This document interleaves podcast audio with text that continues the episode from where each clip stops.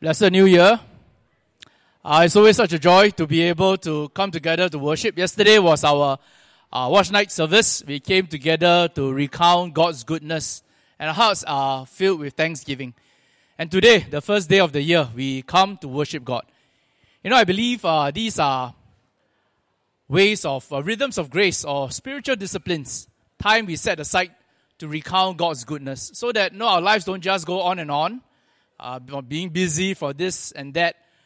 But at uh, significant times, like the end of the year, the first day of the year, we, we take time to come before God, to turn back to Him.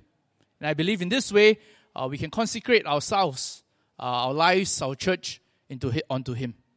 So this year, uh, last night I shared, right, our focus in 2023 is on outreach, uh, especially given our new neighborhood and really it's about retelling the greatest love story ever told.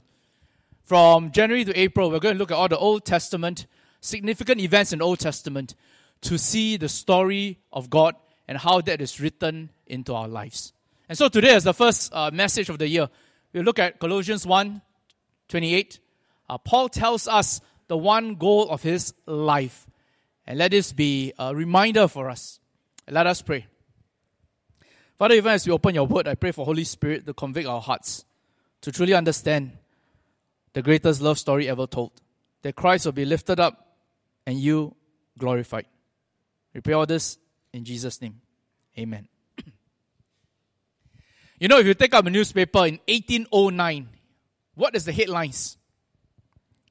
Anybody know? Napoleon Bonaparte, Emperor of France, conquering Austria and then he will go on to annex the whole landmass of modern day uh, Bosnia, Slovenia, Croatia. You know, in that year 1809, who else, who was born? In France, it was Louis Braille, you know, the person who invented the Braille reading. In Germany, Felix Mendelssohn, the well known composer. In the UK, four time Prime Minister William Gladstone, and also the founder of public education. Charles Darwin was also born in that year. In the US, the 16th American president, Lincoln, was born. Now, today, when we look at 1809, none of us remember the headlines of that day. But now, today, our lives are still being impacted by those people born in that year. See, my point is often we are so caught up with the headlines of what's happening before us, the crisis, but we fail to see the bigger picture. The year Christ was born, what were the headlines? The Roman wars, Herod the Great expanding the second temple. And you go, huh? What's that? We don't know, but you know, today our lives are still being influenced by the birth of Christ. What are the headlines today? The pandemic, right? Now China is opening up. We are worried, you know, is there a new variant coming? Recession. We are told that this year we may face a severe recession. Are you prepared for it? Hyperinflation. Everywhere we go, people are telling us, wow, things very expensive. And life is tough. Of course, uh, geopolitical tensions, right? Tensions between US and China, China and Taiwan. We wonder, will there be war? And then we look at the Ukraine war, it's been almost a year. Unbelievable. Of course, we have disruption to global supply chain. What is that? Uh, simple example is uh, Malaysia didn't sell us live chickens. Now, I don't know if they have began to sell live chickens. But you know, since then, I haven't eaten chicken rice. So it's not just about the events. It's about the psychological impact on us. The uncertainties we face, the fears, the concerns. And I think they're legitimate. Concern about our families, our work, our lives. But we need to take a step back to see the bigger picture.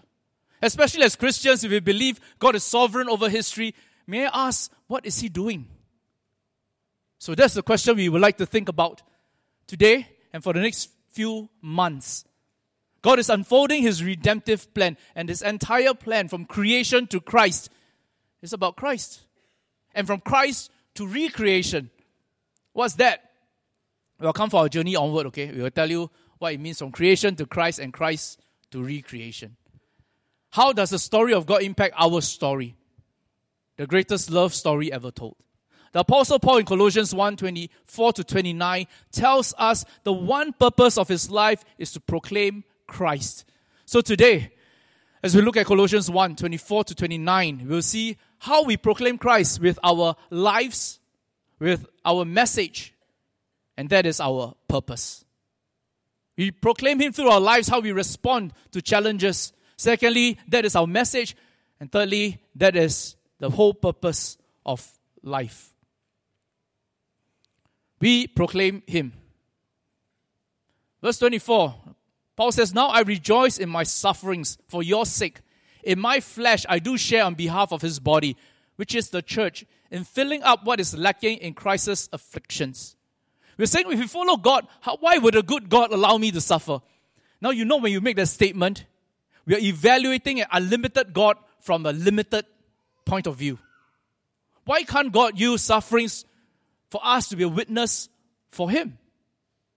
In fact, Paul says, by that, how we respond to suffering, we're filling up what is lacking in Christ's suffering. what is Christ's uh, suffering lacking? Nothing. When Christ died on the cross, He paid the price for all our sins. Nothing is lacking. What is lacking is this, is that people cannot see Christ, but they can see our lives. Today, they can look at our lives and how we respond to suffering, and that is how we witness for Christ. That is how we proclaim Christ. And so, if you look at the early church fathers, martyrs, the word martyrs in Greek is to witness. But because those people witnessed for Christ all end up dying eventually, you know, when they translated to English, martyrs became dying for Christ. Matthew was killed by a sword. Mark was dragged through the village on, by horses until he died. Luke was in Greece. There was great response to the gospel and he was hung. John was supposed to be boiled in a, a pot of oil, but he escaped. Eventually, he was exiled to Patmos Island. And he's the only one on this list that died at an old age peacefully. And then we have Peter, who was crucified on the X cross. He requested to be crucified inverted because he says, I do not deserve to die in the same way as my Savior. James, the leader of the church, was thrown down from a high point, and when he, was, he didn't die, they, he was clubbed to death. Jude was in Asia, and he was shot by arrows. James, the son of Zebedee, the brother of John, he was beheaded in Rome. You know, the Roman war, the prison warden walked him to the execution uh, place. And when James was beheaded, it was told that the warden knelt down and declared his faith in Christ, and he was beheaded also because he was so impressed with James's life. Bartholomew was flayed to death. Andrew was crucified. And when he was crucified, he says, I have been waiting for this moment for a long time. When Christ died on the cross, he consecrated the cross. Thomas was in India establishing churches when he was stabbed to death. Matthias, who replaced Judas, was stoned. And eventually Paul was beheaded. Now, when we look at this people, what do we learn? Sometimes people say, you know, the gospel narratives are not reliable. You know, the founders made up the story. Do you think they will make up these stories? And so a Christian historian said, con men do not die for stories they contrive. What we have in the Gospels, they are reliable. From historical perspective, how we evaluate historical facts from the lives of those who testified about what happened. And so we saw that these men, because of how they responded to afflictions, they proclaimed Christ. And that is what Paul means by filling up what was lacking in Christ's affliction. Nothing was lacking. His death paid for our, all our sins. But what is lacking is testimony. And so, friends, how are we responding to the crisis of our life and of our times? The pandemic, the recession, there are fears and uncertainties in 2023 for sure. But how do we respond? Do we respond like people who do not have hope? Or do we respond like people who believe in a God who is sovereign and good? We proclaim Him by our lives, by how we respond to challenges. And that is also our message. Verse 25 says, Of this church I was made a minister according to the stewardship from God bestowed to me for your benefit, so that I might fully carry out the preaching of the Word of God. That is the mystery which has been hidden from the past ages and generations, but has now been manifested to his saints. Paul says, This, the preaching of the word, is what my purpose, is what God gave me, the stewardship. The word fully carry out has the same root word as fill up his affliction. Verse 24, fill up his affliction, right? We proclaim Christ by how we respond to suffering, to bring it, to fulfill it here he says, is by the preaching of the word. The preaching of the word, which is this mystery. What is this mystery? A mystery in the Old Testament, but now in the New Testament has been manifested, has been revealed.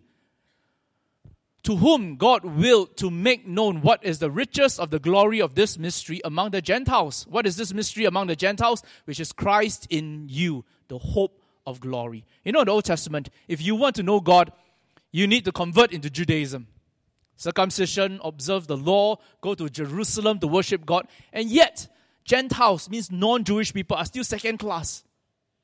By the new covenant, Gentiles and Jews are equal. Why?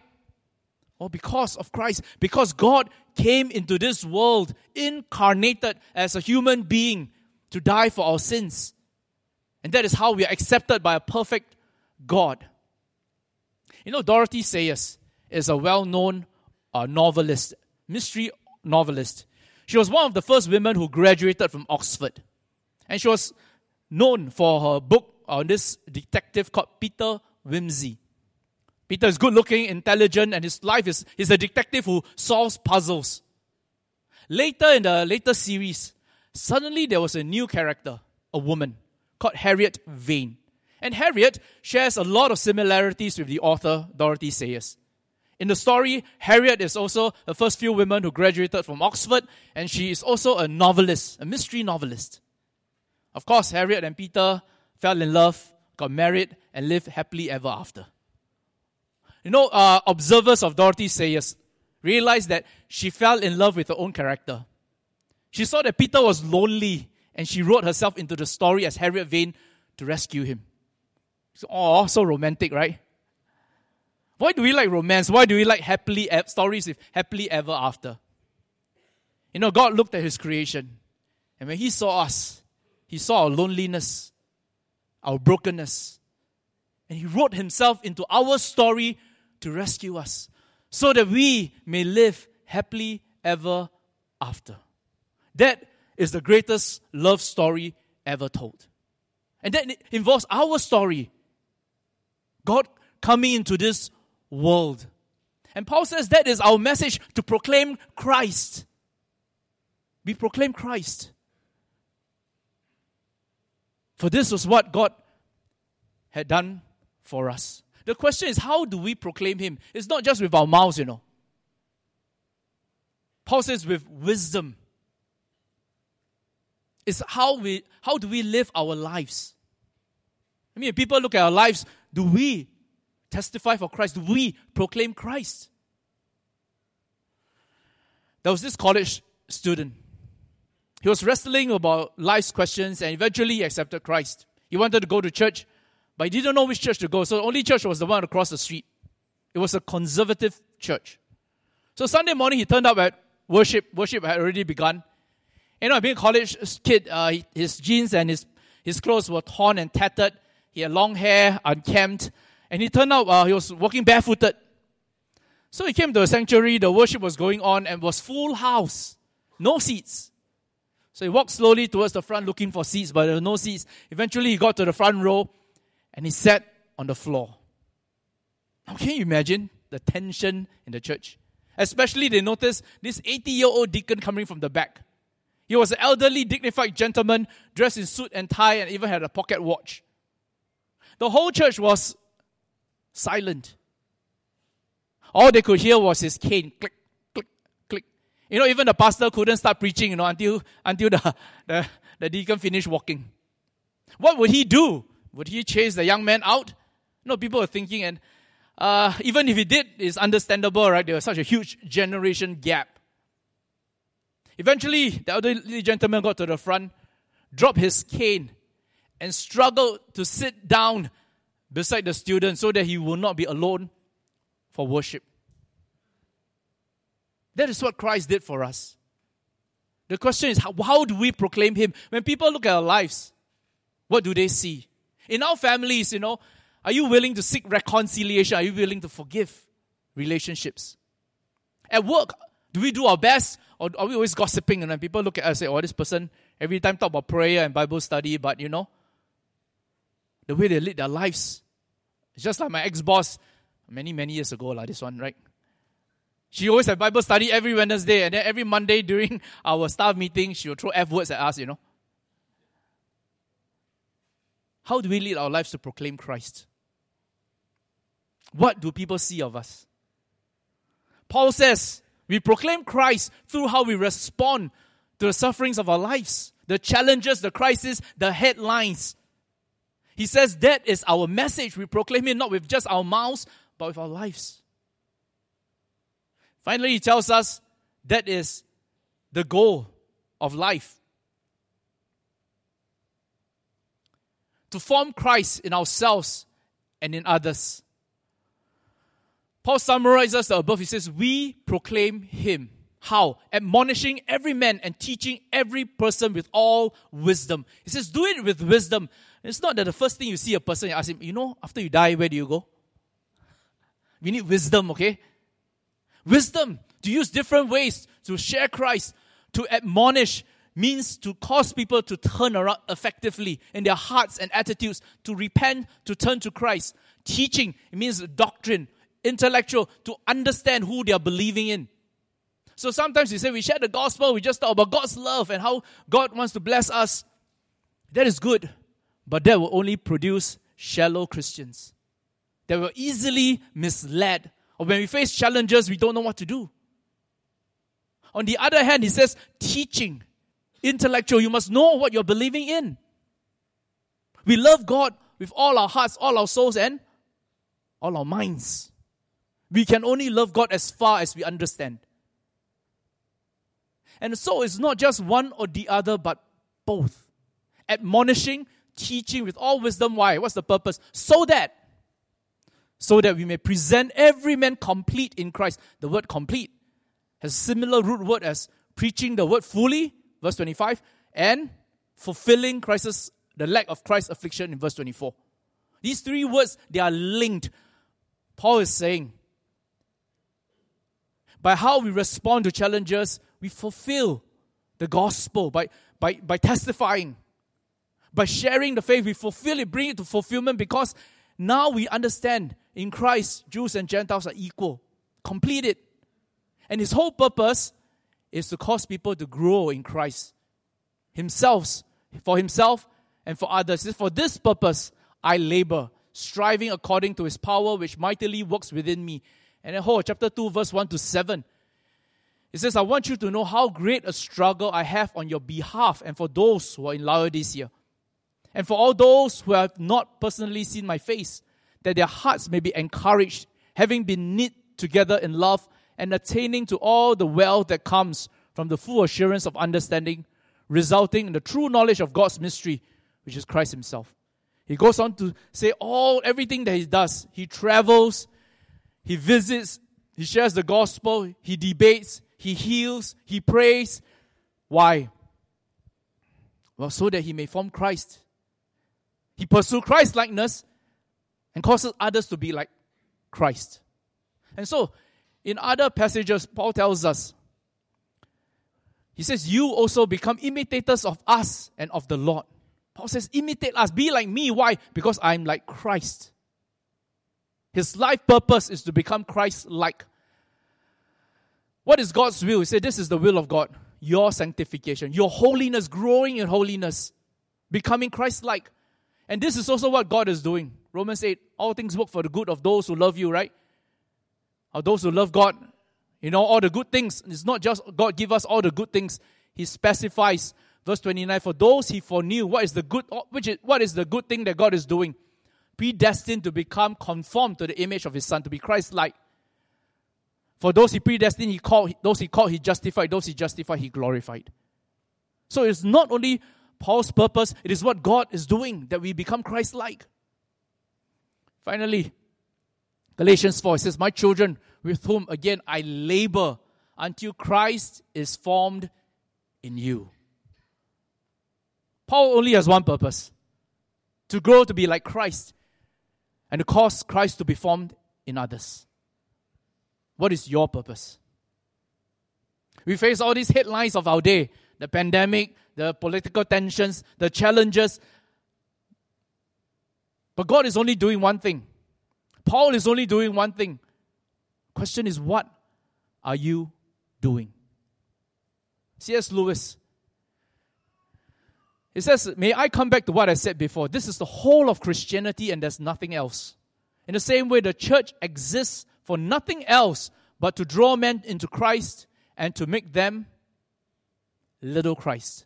If they are not doing that, then all the cathedrals, clergy, missions, sermons, even the Bible itself is simply a waste of time. God became man for no other purpose. It is even doubtful whether the whole universe was created for any other purpose. It says in the Bible that the whole universe was made for Christ and that everything is to be gathered together in Him. What is your purpose?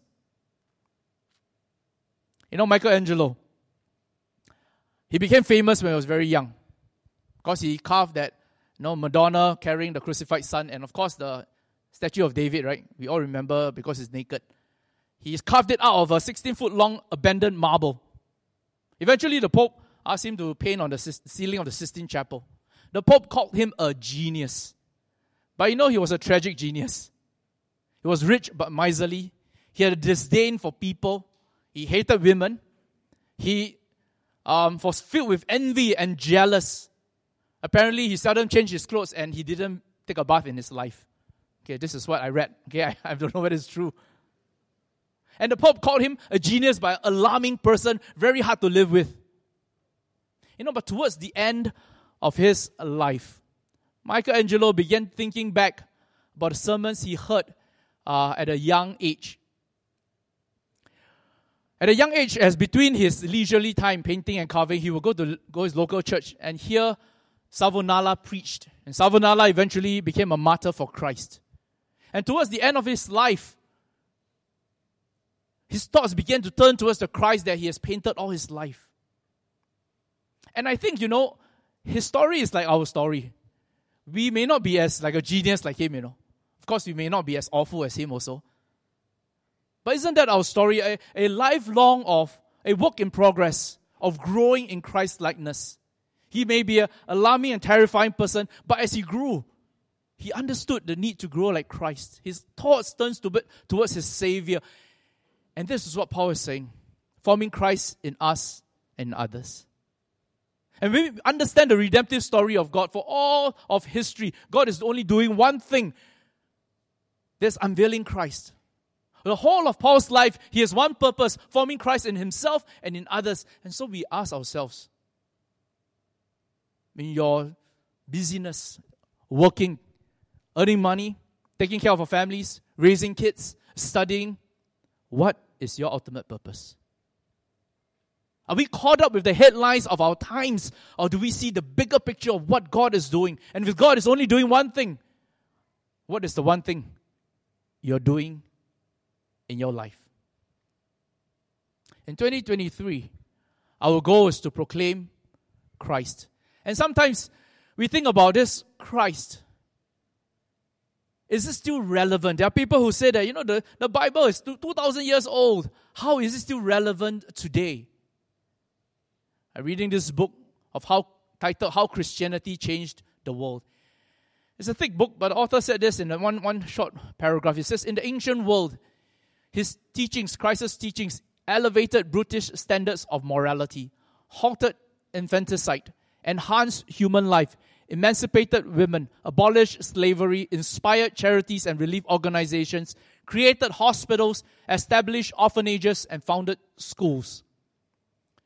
In the medieval times, Christianity almost single handedly kept classical culture alive through recopying manuscripts, building libraries, and moderating warfare.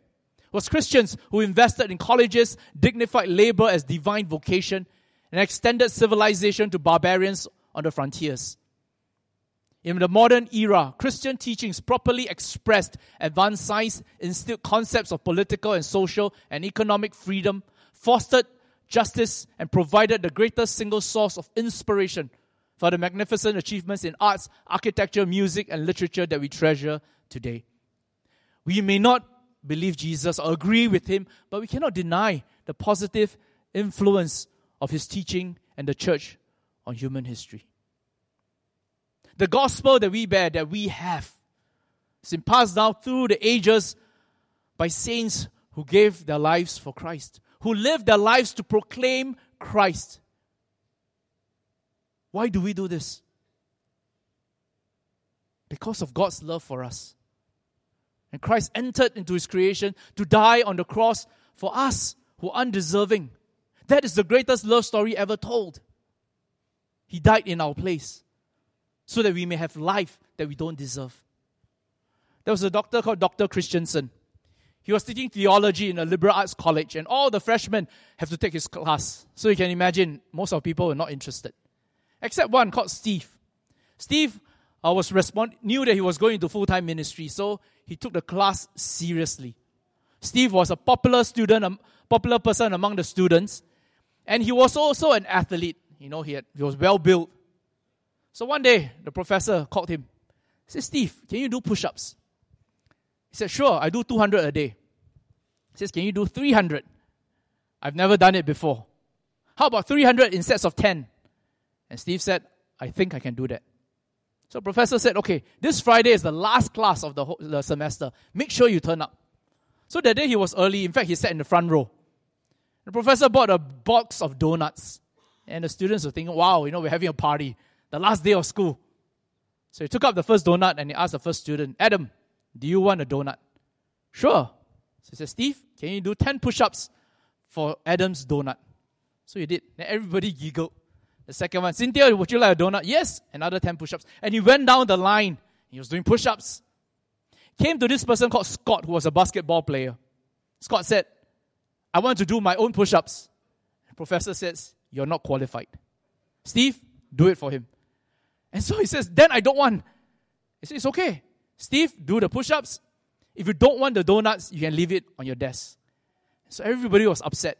The professor said, My party, my rules. Next person, no. Steve did another 10 push ups. Next person, I don't want. Steve did another 10 push ups. And it got to the second last student, and the professor was worried because Steve was sweating all over, you know, and in front of the floor in front of him, there's a pool of sweat, and he was really struggling with his push ups. Professor asked the second last student, he said, Sid, say, Linda, would you like a donut? And she was tearing. She says, No. You know, the whole atmosphere changed from being indignant, upset, to compassion and tears. And Steve struggled to do the 10 push ups. Came to the last student. Asked Susan, Would you like your donut? And she cried. She says, Prof, why can't I do my own push ups? says, Because when I open your great books, all of you either failed a class, skipped a class, or gave inferior work. Only Steve had a perfect score. And so I made a deal with him. Because only he, he can come to my party. And so I made a deal with him. I says, you know, if you want your classmates to come, you pay the price. And he agreed. Then she, uh, he asked Steve to do the push-ups, you know, and eventually Steve finished and he collapsed. And then the professor said, I know most of you are disinterested in my class, but I don't want you to ever forget the height, the depth, the breadth, the length of the love of Christ. 2,000 years ago, Christ died upon the cross and gave us this gift. And you would reject it or leave it at the table. Don't you think it's foolish and even ungrateful? You know, friends, when Christ came into this world, He came to die on our behalf. to give us the gospel, to write the, our life story. Question is, will we give him the right to write those stories? In we do it so that we may proclaim Christ with our lives through how we respond to challenges, through our message, and be that the purpose of our life. I shared in the pastor's voice, right? This verse was my year verse of the year for 2015. You know, and I realized after and I look back, right, actually most of the time, if I didn't make the resolution, I probably wouldn't have shared. Last night I also shared that the last person that I led to Christ that year was in the bazaar. You know, I was about to go home, pangkang already. Everybody pack up. And I saw this new friend sitting there. I was thinking, oh, I'm so tired. I should just slip out by the side gate. Then I remember, oh, no, I told God I want to bring people to Christ. So I sat down and shared with him, and the person accepted Christ. And so even though that year only 15 people, I didn't hit my KPI, but you know, to me, the 15 people are still 15 souls whose lives were changed for eternity because of the love of Christ. And the point is, we need to be intentional. And even if you forget your resolution, you know, God remembers. He brings it back to our minds. And so, will we consecrate 2023 to proclaim Christ? You know, last year I had a friend. He was asked to let go of all his, his whole department and then he was let go himself. And he's at an age and a level that's a bit hard to find jobs. So he struggled because he's a sole breadwinner in his life, uh, in his family. So I'll meet him regularly, you know, makan and just keep him company. So one day he told me, he said, I'm sick of this life, you know, every day I don't know do what. I need to be intentional. He said, since I am a Christian for so long, so surely God has something good in store. So he prayed. He decided every morning he's going to get up, read the Bible, pray, and go for a walk instead of lazing around till afternoon time. So he prayed. He said, God, use this time, you know, for your glory. So he was walking Upper Peirce Reservoir and it was raining one day. He went to this shelter and there were three people in there a couple and an older lady, about 70 years old. He says the wife suddenly said to her husband, You know, Christians don't like Jews, you know. You know why? Because the Jews killed Jesus. And then they always have conflicts with Muslims. So my friend says, uh, Excuse me, I'm a Christian. Can I share with you a different point of view?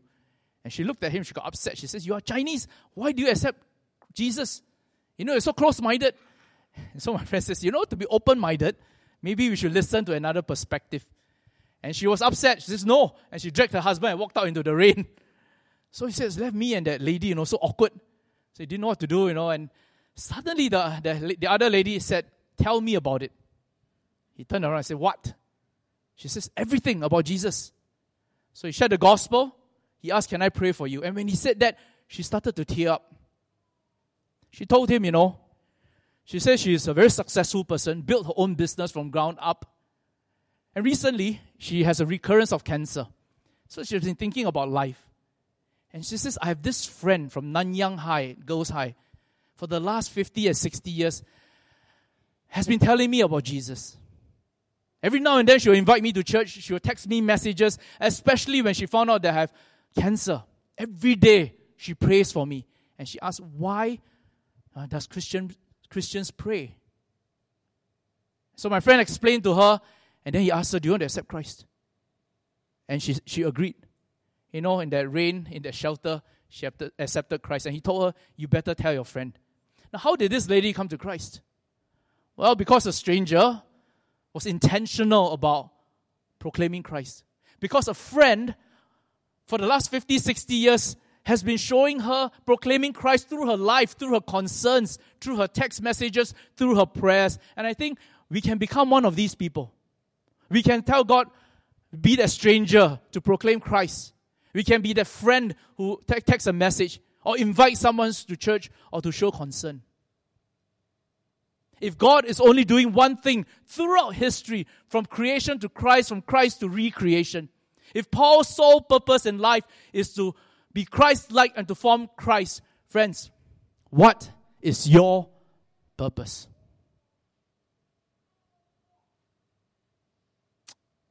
Let us pray. As the worship team leads us, let us consecrate 2023 to the Lord. If there's anyone in our midst who is not a believer or online, I urge you to come, to place your faith in Christ, to tell Jesus that you need Him, that you know that you are a sinner and you want to turn to Him. For us, you know, let us, who have been following Christ for a long time, let us consecrate 2023 to the Lord. May this year be a year that we tell the greatest love story ever told.